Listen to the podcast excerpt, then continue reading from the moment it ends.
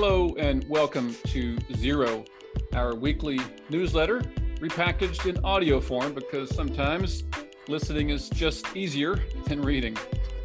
In Zero, we focus on four things. First is climate finance and startups such as venture capital and impact investing. The second is conscious leadership, including social equity and more visionary thinking.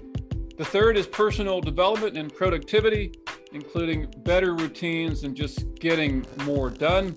And then number four, attempts at humor, because life's too important to be so serious all the time. All right, let's dive in.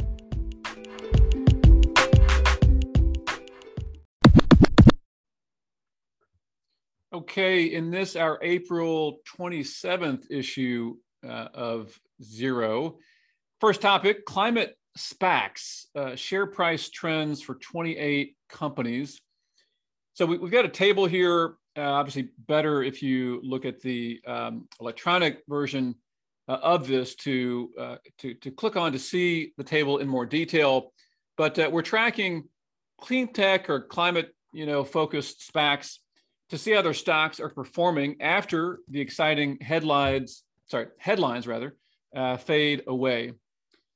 What do we see? So this graph, by the way, it shows the columns are, ticker, company name, acquisition company. So the SPAC, the sector, current share price, peak share price, and percent of peak share price as of probably like April 25th or so. So here's what we see by sector. And I'll just note, look, we're tracking, 28 companies here. And so, you don't have like the greatest sample size in some of these categories I'm going to run through. So take these percentages with a grain of salt. Advanced transportation. Again, what we're measuring here is current share price as of the April 23rd to 25th via Google Finance relative to peak stock price. So advanced transportation, the average is 53%, so almost half, a drop of half, minimum 21%, max 88%. So some companies really kind of holding their power, their clout, their momentum, if you will. Ag tech, average 57%, minimum 32%, max 81%. Similar story there. Energy and industrial technology, average 55%, minimum 46%, max 71%. Renewable energy, 81% average, so holding their own, minimum 63% and max 99%. Got kind of a catch-all here just with other. So there's one environmental services company at 72% and one sustainable materials company at 35%. Conveniently, those average out at 54%, which looks pretty similar to what this relationship looks like. Again, that kind of current share price versus peak share price at about 55% or so.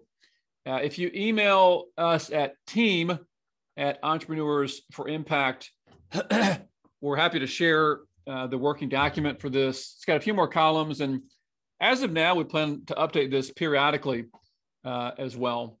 So look, what's at play here as it relates to these changing stock prices relative to peak? Got four ideas. One is the time elapsed from merger to present day.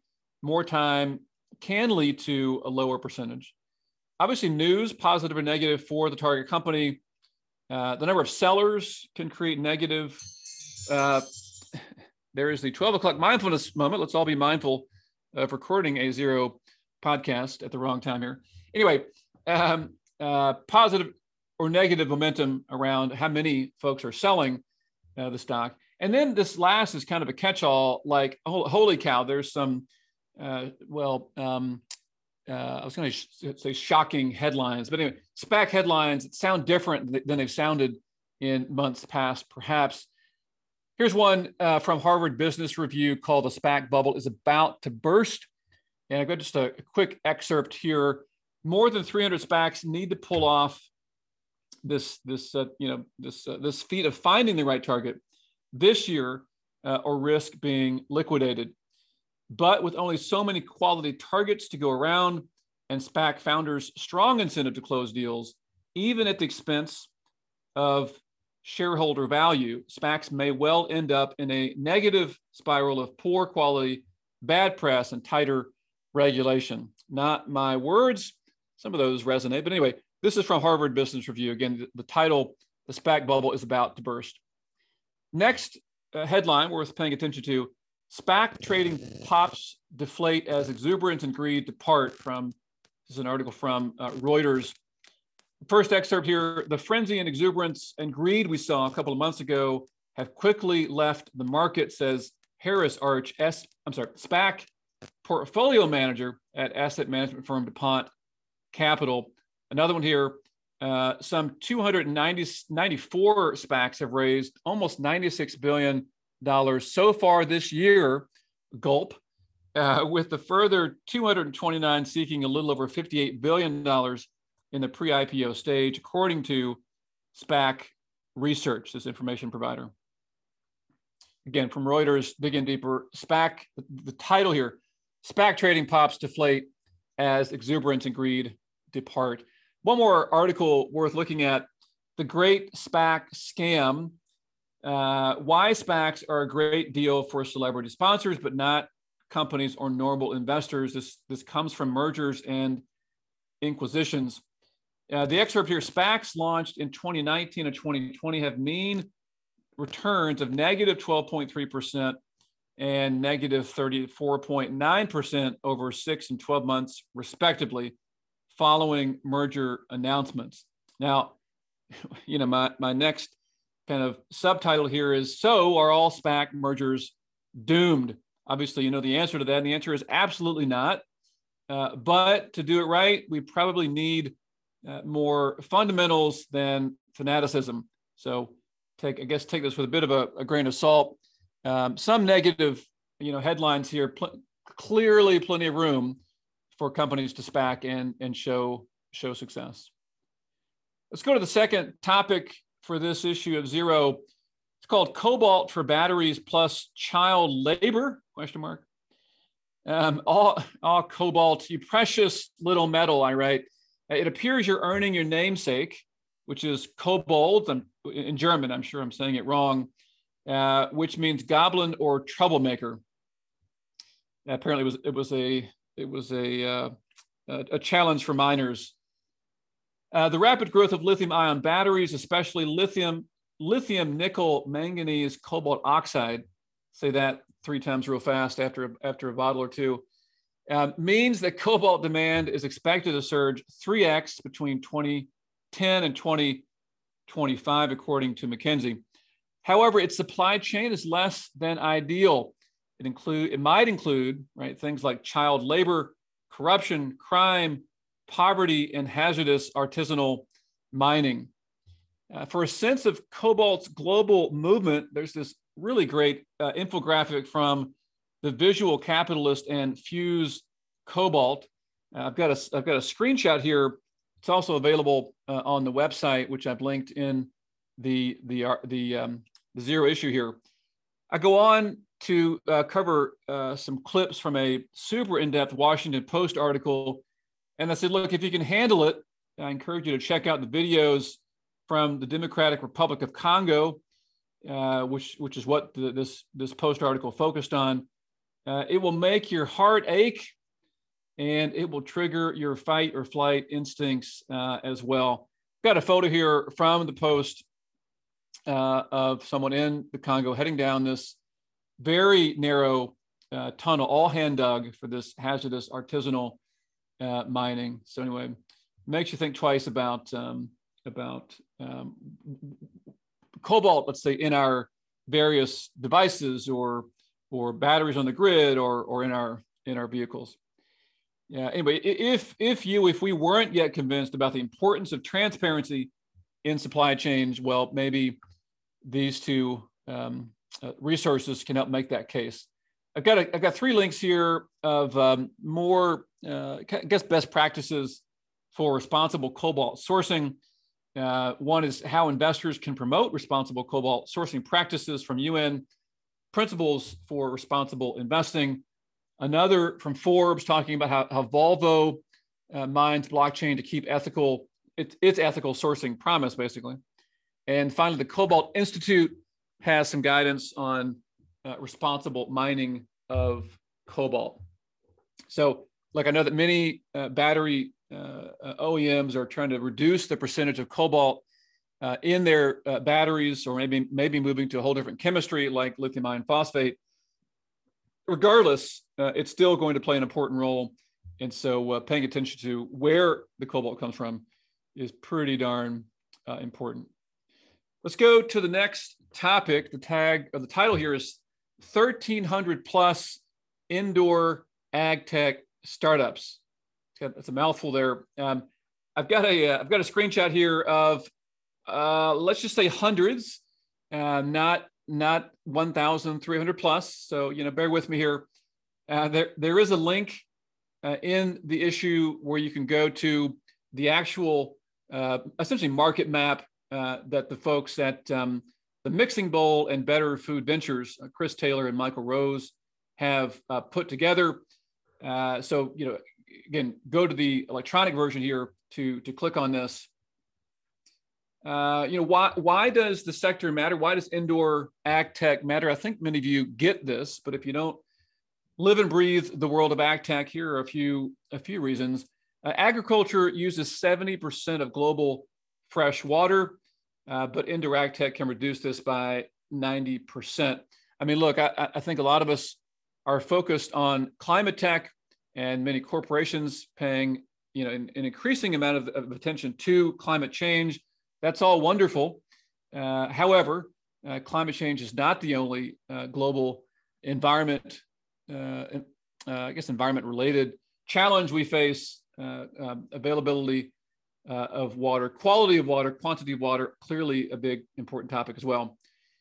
Next bullet on why indoor ag tech matters. Almost 6 billion pounds of pesticides are applied to crops worldwide each year, and indoor ag can reduce these usually to zero. That sounds pretty delicious to me.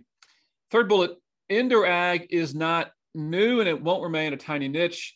As evidence, consider the 50 years of experience with Dutch greenhouse growers who now have more acres, quote unquote, under glass than the size of Manhattan. So some scale here. The last bullet on why indoor ag tech matters maybe is that investors are interested. So the recent public offering of Kentucky-based greenhouse grower app Harvest at a multi-billion-dollar market cap puts a giant tomato stake in this compost-rich soil. Yeah, poor pun, so what? Anyway, I give a virtual high five to a fellow Kentuckian.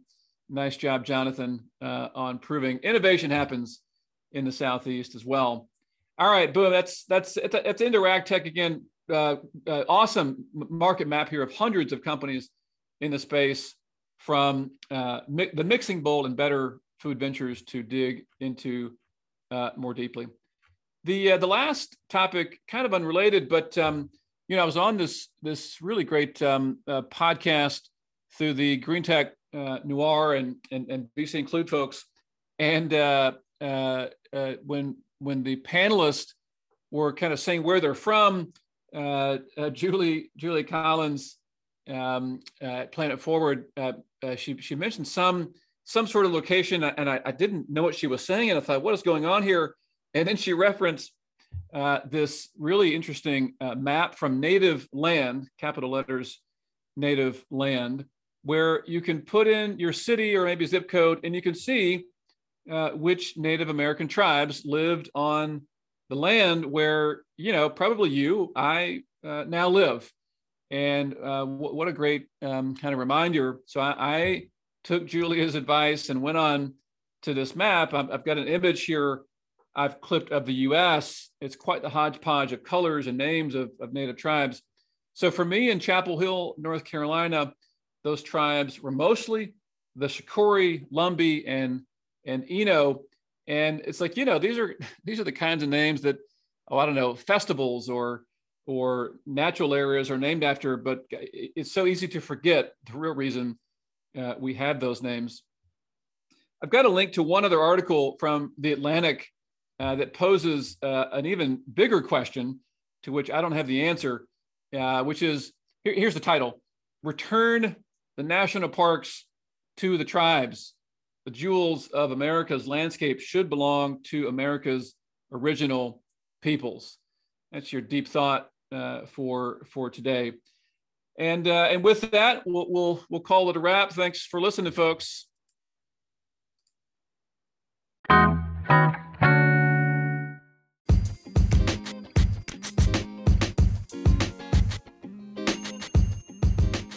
Thanks for listening to Zero.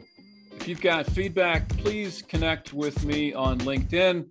That's Chris Wedding. And drop me a note. Feedback is, as they say, the breakfast of champions. All right. I know you hear the following request a lot, so just bear with me here. We'd really appreciate it if you left a review and subscribed to Climate Torch.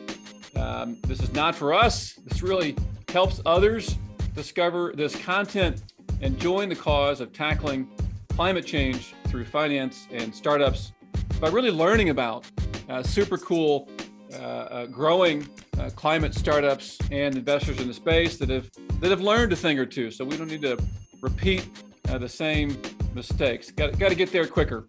All right, until next time, make it a great week, because if you don't, well, who will? All right, all done. Peace.